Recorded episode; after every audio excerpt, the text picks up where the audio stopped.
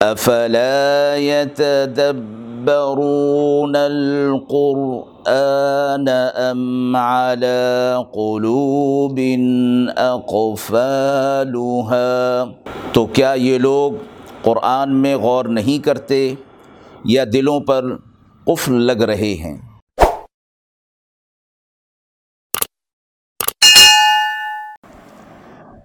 بسم اللہ الرحمن الرحیم، ناظرین کرام درس قرآن کے اس پروگرام میں آج صورت البقرہ کی آیت نمبر سینتالیس سے ابتدا کر رہے ہیں۔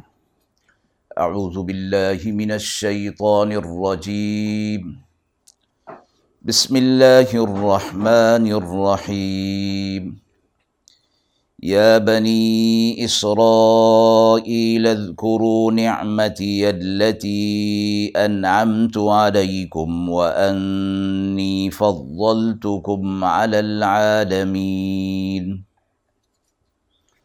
واتقوا يوما لا تجزي نفس عن نفس شيئا ولا يقبل منها ولا يقبل منها شفاعة ولا يؤخذ منها عدل ولا هم ينصرون۔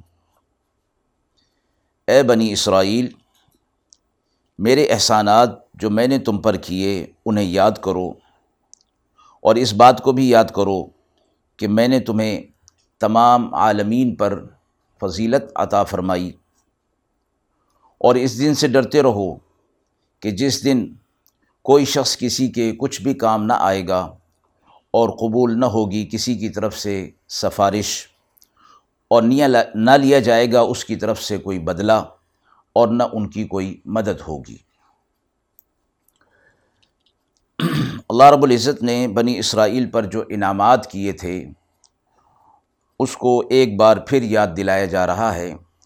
اور پچھلی آیات کے اندر بھی بنی اسرائیل پر جو نعمتیں تھیں، ان کو یاد دلانے کے ساتھ اللہ رب العزت نے اپنے احسانات گنوانے کے بعد ان کو اس بات کی ترغیب دی کہ وہ اللہ کی نافرمانی نہ کریں۔ بنی اسرائیل کو کس حوالے سے عالمین پر فضیلت تھی؟ مفسرین کے اس میں مختلف اقوال آئے ہیں اور جو جس پر اتفاق ہے وہ یہ کہ انبیاء علیہ السلاۃ وسلام بنی اسرائیل میں کثرت کے ساتھ آتے رہے اور بنی اسرائیل توحید کی علم بردار قوم تھی۔ انبیاء علیہ السلاۃ وسلام کی تعلیمات پر عمل پیرا تھے۔ اور اس زمانے میں کہ جب دیگر قومیں شرک کے اندر، کفر کے اندر اور بت پرستی میں مبتلا تھیں، تو اس قوم نے، بنی اسرائیل نے توحید کو سینے سے لگا رکھا تھا۔ اور آخرت کے بھی یہ قائل تھے۔ تو اس حوالے سے یہ فرمایا گیا اور یہ ایک بڑی نعمت ہے اللہ کی طرف سے۔ تو یہ یاد دہانی کرائی گئی بنی اسرائیل کو۔ یہاں یہ بات بھی قابل غور ہے کہ قرآن مجید کا نزول بنی اسرائیل کے دور میں نہیں ہوا۔ آپ صلی اللہ علیہ وسلم پر یہ قرآن مجید نازل ہوا۔ لیکن مکہ میں جو یہود تھے ان سے یہ خطاب ہے کہ تمہارے آبا و اجداد جو بنی اسرائیل تھے، بنی اسرائیل کی قوم میں سے تھے، اللہ رب العزت نے ان پر اپنے انعامات نازل کیے تھے۔ تو آبا و اجداد پر انعامات کا ہونا بعد کے لوگوں کے لیے بھی شرف کا باعث ہے۔ تو مکہ کے یہود سے یہ کہا گیا کہ تم بنی اسرائیل سے تعلق رکھتے ہو تو تمہارے آبا و اجداد پر اللہ رب العزت نے انعامات اور احسانات کیے تھے۔ لہٰذا انہی انعامات اور احسانات کو یاد کرو۔ اور تمہارے آبا و اجداد جس کتاب پر تھے، جس شریعت پر تھے، وہ شریعت اللہ کی طرف سے نازل کردہ تھی۔ اور اسی شریعت میں آپ صلی اللہ علیہ وسلم کی نشانیاں اور آخری نبی کی نشانیاں موجود تھیں۔ لہٰذا تم آپ صلی اللہ علیہ وسلم کی مخالفت سے اور آپ صلی اللہ علیہ وسلم کو تنگ کرنے سے اپنے آپ کو بچا لو اور چھوڑ دو۔ اس سے قبل آیت نمبر چالیس میں بھی یہی بات فرمائی گئی ہے۔ یہاں اس کو دوبارہ دہراتے ہوئے یہ فرما دیا کہ یہ تمہارے لیے باعث شرف پہلے بھی تھا اور اب بھی ہے۔ اگلی آیت میں یہ فرمایا گیا کہ قیامت کے دن کوئی کسی کے کام نہیں آئے گا۔ ہاں جس کا ایمان اور عمل صالح ہوگا، وہی کامیاب ہوگا۔ آیت کی شان نزول میں یہ فرمایا گیا ہے کہ یہود یہ سمجھتے تھے اور دعویٰ کرتے تھے کہ ہمارے آبا و اجداد ہماری آخرت میں سفارش کریں گے اور ہم عذاب سے بچ جائیں گے۔ اللہ رب العزت نے ان کے اس گمان کی تردید فرما دی کہ ایسا کچھ نہیں، نہ کسی کی شفاعت قبول ہوگی، نہ کسی کی سفارش قبول ہوگی، نہ کوئی مدد کی جائے گی۔ یہ ان کے لیے کہ جو گناہ گار ہوں گے۔ خطا کار ہوں گے۔ وَإِذْ نَجَّيْنَاكُمْ مِنْ آلِ فِرْعَوْنَ يَسُومُونَكُمْ سُوءَ الْعَذَابِ يُذَبِّحُونَ أَبْنَاءَكُمْ وَيَسْتَحْيُونَ نِسَاءَكُمْ وفی ذلكم بلاء من ربكم عظیم اور یاد کرو اس وقت کو جب ہم نے تمہیں نجات دی فرعون والوں سے، جو کہ تم پر بڑی سخت تنگی کیا کرتے تھے تمہارے بیٹوں کو ذبح کر دیتے تھے اور تمہاری عورتوں کو چھوڑ دیتے تھے، اور اس میں آزمائش تھی تمہارے رب کی طرف سے بہت بڑی۔ بنی اسرائیل ہی کو خطاب کیا جا رہا ہے۔ کہ فرعون کو کسی نے کہا کہ تمہاری سلطنت میں ایسا ایک بچہ پیدا ہوگا جو تمہاری سلطنت کو ختم کر دے گا۔ فرعون نے اپنی سلطنت میں پیدا ہونے والے لڑکوں کو قتل کرانا شروع کر دیا اور جو لڑکیاں تھیں ان کو چھوڑ دیا کرتا تھا۔ تو اللہ رب العزت نے موسیٰ علیہ السلاۃ والسلام کو ان کی طرف مبوض فرمایا، جنہوں نے بنی اسرائیل کو فرعون کے ظلم و ستم سے نجات دلائی۔ تو اللہ نے فرمایا کہ اس کے اندر بہت بنی اسرائیل کے لیے بہت بڑی آزمائش تھی اور اس آزمائش کو میں یہ لوگ پورے اترے اور موسیٰ علیہ السلاۃ والسلام ان کی طرف مبوس کیے گئے۔ یہ لوگ صبر کے ساتھ اپنا وقت گزارتے رہے۔ تو اللہ رب العزت نے ان کی لیے نجات دہندہ موسیٰ علیہ السلاۃ والسلام کو مبوض فرمایا۔ وَإِذْ فَرَقْنَا بِكُمُ الْبَحْرَ فَأَنْجَيْنَاكُمْ وَأَغْرَقْنَا آلَ فِرْعَوْنَ وَأَنْتُمْ تَنْظُرُونَ وَإِذْ وَاعَدْنَا مُوسَىٰ أَرْبَعِينَ لَيْلَةً ثُمَّ اتَّخَذْتُمُ الْعِجْلَ مِن بَعْدِهِ وَأَنْتُمْ ظَالِمُونَ اور جب ہم نے پھاڑ دیا تمہارے لیے دریا کو، پھر بچا لیا ہم نے تمہیں اور فرعون والوں کو ڈبو دیا اور تم لوگ اس کو دیکھ رہے تھے۔ اور جب ہم نے وعدہ کیا موسیٰ علیہ السلاۃ والسلام سے چالیس راتوں کا، پھر تم نے بچھڑا بنا لیا موسیٰ علیہ السلاۃ والسلام کے بعد اور تم ظالم تھے۔ اب بن اسرائیل کو ایک اور واقعے کی طرف توجہ دلائی جا رہی ہے۔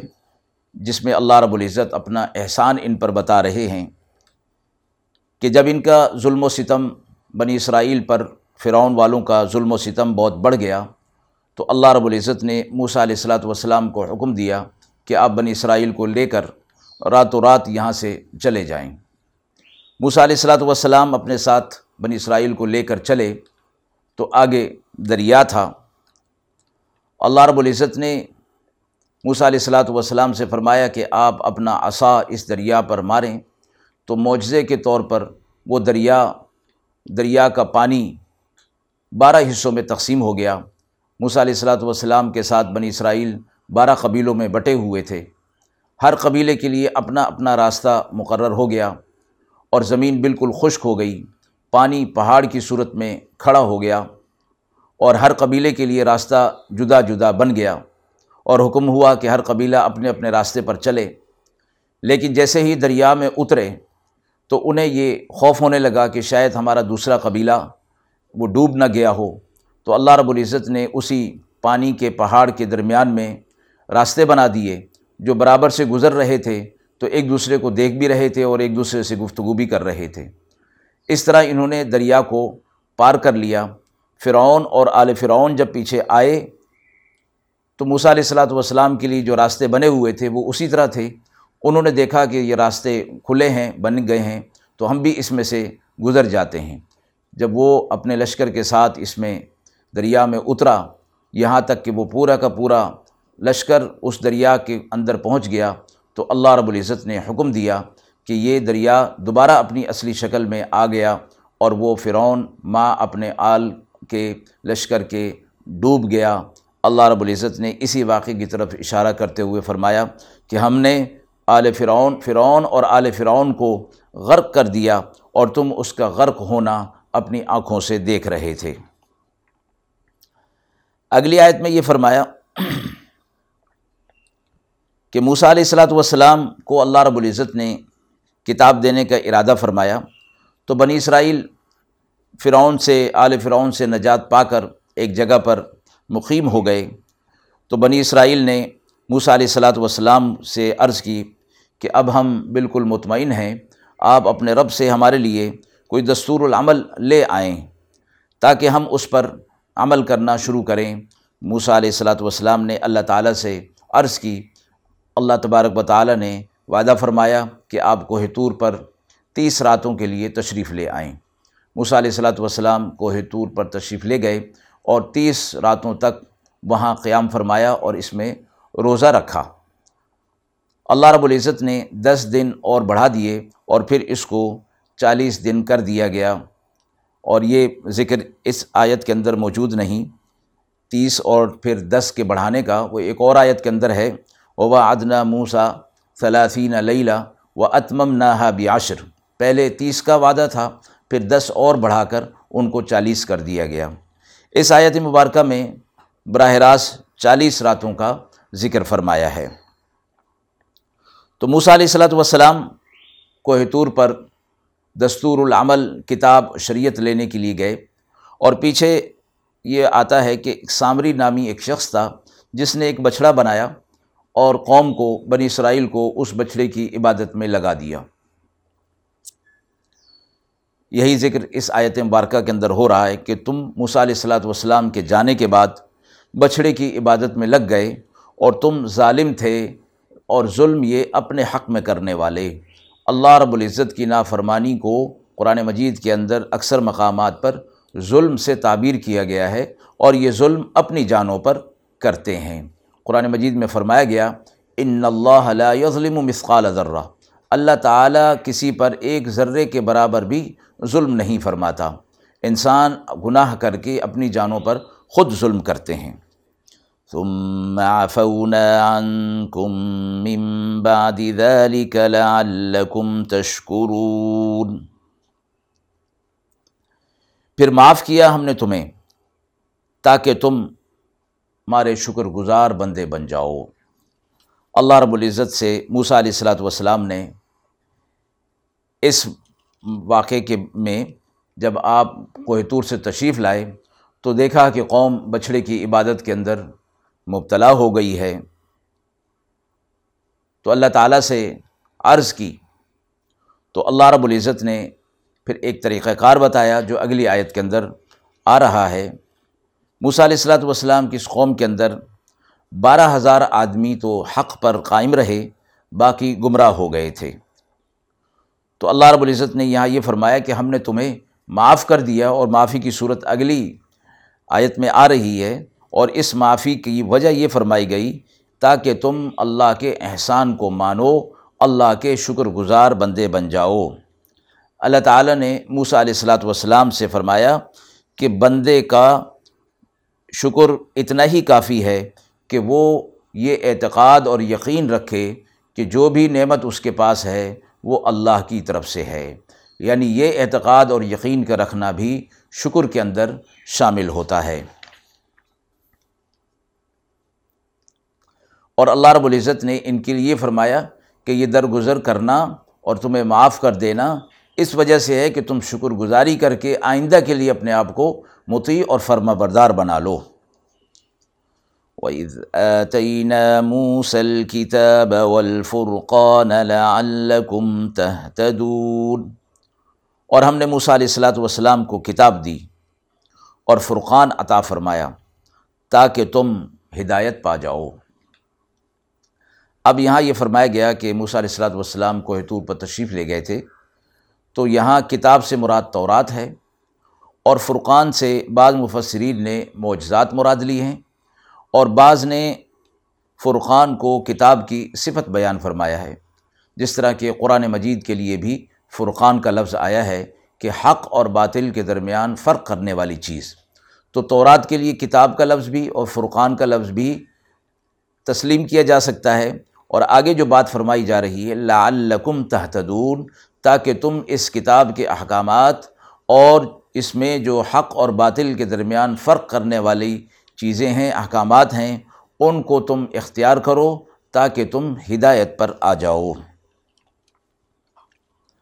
وَإِذْ قَالَ مُوسَى لِقَوْمِهِ يَا قَوْمِ إِنَّكُمْ ظَلَمْتُمْ أَنفُسَكُمْ بِاتِّخَاذِكُمُ الْعِجْلَ فَتُوبُوا باتخاذكم العجل فتوبوا إلى بارئكم فاقتلوا أنفسكم ذلكم خير لكم عند بارئكم فتاب عليكم انه هو التواب الرحیم اور موسیٰ علیہ السلاۃ والسلام نے جب کہا اپنی قوم سے، اے قوم، تم نے اپنی جانوں پر ظلم کیا، بچھڑے کی عبادت کر کے، سو اب توبہ کرو اپنے رب کے حضور۔ اور مار ڈالو اپنی اپنی جان کو۔ یہ تمہارے لیے بہتر ہے، تمہارے رب کے نزدیک۔ پھر متوجہ ہو تم پر، بے شک وہی معاف کرنے والا اور نہایت مہربان ہے۔ اب موسیٰ علیہ السلاۃ والسلام کو اللہ کی طرف سے یہ حکم ہوا کہ قوم نے جو بچھڑے کی عبادت کی، اس کی معافی کی یہ صورت ہے۔ کہ جنہوں نے عبادت کی، وہ ان کو قتل کیا جائے گا اور قتل کرنے والے وہ ہوں گے جنہوں نے عبادت نہیں کی۔ جو گمراہ نہیں ہوئے، وہ قاتل ہوں گے اور جو گمراہ ہوئے، وہ مقتول ہوں گے۔ تو فرمایا گیا کہ جو مقتولین تھے، ان کی تعداد ستر ہزار کے قریب تھی اور اکثر ان میں ایک دوسرے کے عزیز تھے، رشتہ دار تھے۔ تو موسیٰ علیہ السلاۃ والسلام نے پھر اپنی قوم سے فرمایا کہ اب یہ طریقہ کار ہوگا کہ ان کی توبہ کی قبولیت کے لیے جو اللہ کی طرف سے تجویز ہوا ہے۔ اور جیسے ہماری شریعت میں بھی بعض گناہوں کی سزا باوجود توبہ کے وہ گناہ معاف نہیں ہوتے، بلکہ ان کے لیے سزا ہوتی ہے۔ مثلا جان بوجھ کر قتل کرنا یا زنا کی شہادت اور ثبوت مل جانے پر سنسار کرنا، تو توبہ سے یہ سزائیں معاف نہیں ہوتیں بلکہ قتل ہی کیا جاتا ہے۔ قوم نے پھر یہ طریقہ اختیار کیا اور اللہ کی رحمت کے وہ مستحق ہو گئے۔ وَإِذْ قُلْتُمْ يَا مُوسَى لَن نُؤْمِنَ لَكَ حَتَّى نَرَى اللَّهَ جَهْرَةً فَأَخَذَتْ فَأَخَذَتْكُمُ الصَّاعِقَةُ فَأَخَذَتْكُمُ الصَّاعِقَةُ وَأَنْتُمْ تَنظُرُونَ. اور جب تم نے کہا، اے موسیٰ علیہ السلاۃ والسلام، ہم ہرگز ایمان نہیں لائیں گے جب تک کہ ہم اللہ کو سامنے نہ دیکھ لیں۔ پھر تم کو بجلی نے آ لیا اور تم دیکھ رہے تھے۔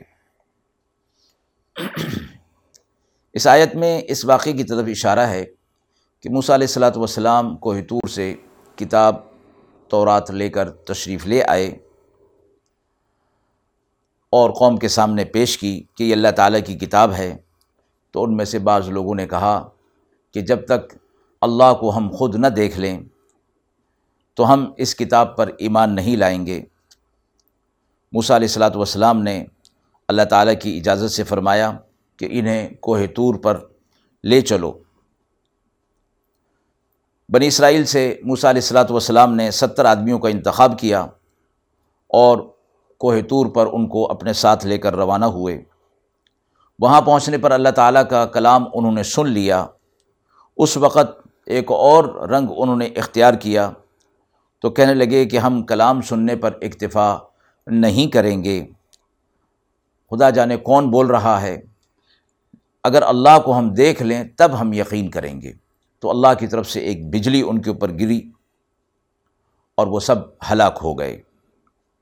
اس ہلاکت سے متعلق اگلی آیت کے اندر بیان ہو رہا ہے۔ ثم بعثناكم من بعد موتكم لعلكم تشكرون پھر ہم نے تمہیں مرنے کے بعد دوبارہ زندہ کر دیا۔ تاکہ تم شکر گزار بنو، احسان مانو۔ اس آیت میں یہ فرمایا گیا کہ ستر آدمی جو موسیٰ علیہ السلاۃ والسلام کے ساتھ کوہ طور پر گئے تھے، وہ سب مر گئے۔ ان کے دوبارہ زندہ جانے کا، زندہ ہو جانے کے واقعہ یوں ہوا کہ موسیٰ علیہ السلاۃ والسلام نے اللہ تعالیٰ سے عرض کی کہ بنی اسرائیل یوں ہی مجھ سے بدگمان رہتے ہیں اور ان ستر آدمیوں کو میں لے کر یہاں آیا تھا۔ اب یہ مر گئے ہیں، میں واپس جاتا ہوں تو وہ مجھ پر یہ الزام لگائیں گے کہ میں نے خود ہی انہیں کسی تدبیر سے ختم کر دیا، مار دیا۔ تو اللہ رب العزت نے موسیٰ علیہ السلاۃ والسلام کو اس تہمت سے محفوظ رکھنے کے لیے ان کو دوبارہ زندہ کر دیا۔ ایک طرف تو موسیٰ علیہ السلاۃ والسلام اس تہمت سے محفوظ رہیں، دوسرا آیت مبارکہ کے اندر یہ بتا دیا گیا کہ تمہیں دوبارہ زندہ اس لیے بھی کر دیا گیا کہ تم اللہ کے احسان کو مانو، شکر گزاری کرو، مطیع اور فرم بردار آئندہ کے لیے بن جاؤ۔ وظللنا عليكم الغمام وأنزلنا عليكم المن والسلوى كلوا من طيبات ما رزقناكم وما ظلمونا ولكن كانوا أنفسهم يظلمون۔ اور تم پر بادل کا سایہ کیا جانا ہم نے نازل کیا۔ اور ساتھ ہی تمہیں من و سلوہ عطا فرمایا۔ کھاؤ جو پاکیزہ چیزیں ہم نے تمہیں دی ہیں۔ اور انہوں نے کچھ نقصان ہمارا نہیں کیا، بلکہ اپنا ہی نقصان اپنی جانوں پر ظلم کر کے کرتے رہے۔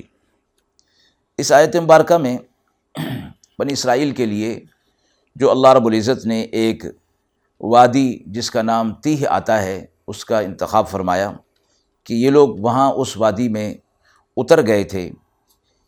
یہ وادی تھی ایک کھلا میدان تھا، نہ اس میں کوئی عمارت تھی، نہ اس میں کوئی درخت تھا۔ دھوپ تھی، سردی اور گرمی سے بھی بچاؤ کی کوئی صورت نہیں تھی۔ کھانے پینے کا سامان نہیں تھا، نہ پہننے کا تھا۔ مگر اللہ تعالیٰ نے معجزے کے طور پر موسیٰ علیہ السلاۃ والسلام کی دعا سے اسی میدان میں بنی اسرائیل کی تمام ضروریات کا انتظام فرما دیا۔ بنی اسرائیل نے دھوپ کی شکایت کی تو اللہ رب العزت نے ایک بادل پیدا کر دیا جو ان پر سایہ کرتا تھا۔ جب یہ وادی میں کہیں ادھر ادھر جاتے تو وہ بادل ان کے ساتھ ہوا کرتا تھا۔ کھانے کا تقاضا ہوا تو اللہ رب العزت نے من اور سلوہ نازل کیا۔ اسی طرح ان کے لیے لباس کا انتظام بھی اللہ کی طرف سے ہو گیا۔ اللہ نے معجزے کے طور پر ان کو ایسا لباس عطا فرما دیا کہ جو عمر کے ساتھ ساتھ بڑھتا بھی رہتا، نہ پرانا ہوتا، نہ میلا ہوتا، نہ پھٹتا تھا۔ انہیں یہ ساری نعمتیں دینے کے بعد من و سلوا جو ان کے لیے رات کو نازل ہوا کرتا تھا اور صبح یہ اس کو لے لیا کرتے تھے۔ حکم یہ ہوا کہ اس کو جمع نہ کریں، حرص نہ کریں، بقدر ضرورت لے لیا کریں، آئندہ کے لیے اس کو جمع نہ کریں۔ مگر ان لوگوں نے حرص کیا اور اس کو جمع کرنا شروع کر دیا۔ یہاں تک کہ وہ سڑنا شروع ہو گیا۔ تو اللہ رب العزت نے اسی کو فرمایا کہ تم نے اپنی جانوں پر خود جو ہے وہ ظلم کیا اللہ کی طرف سے تمہارے اوپر کوئی ظلم نہیں ہوا۔ وہ آخر داوانہ ان الحمد للہ رب العالمین۔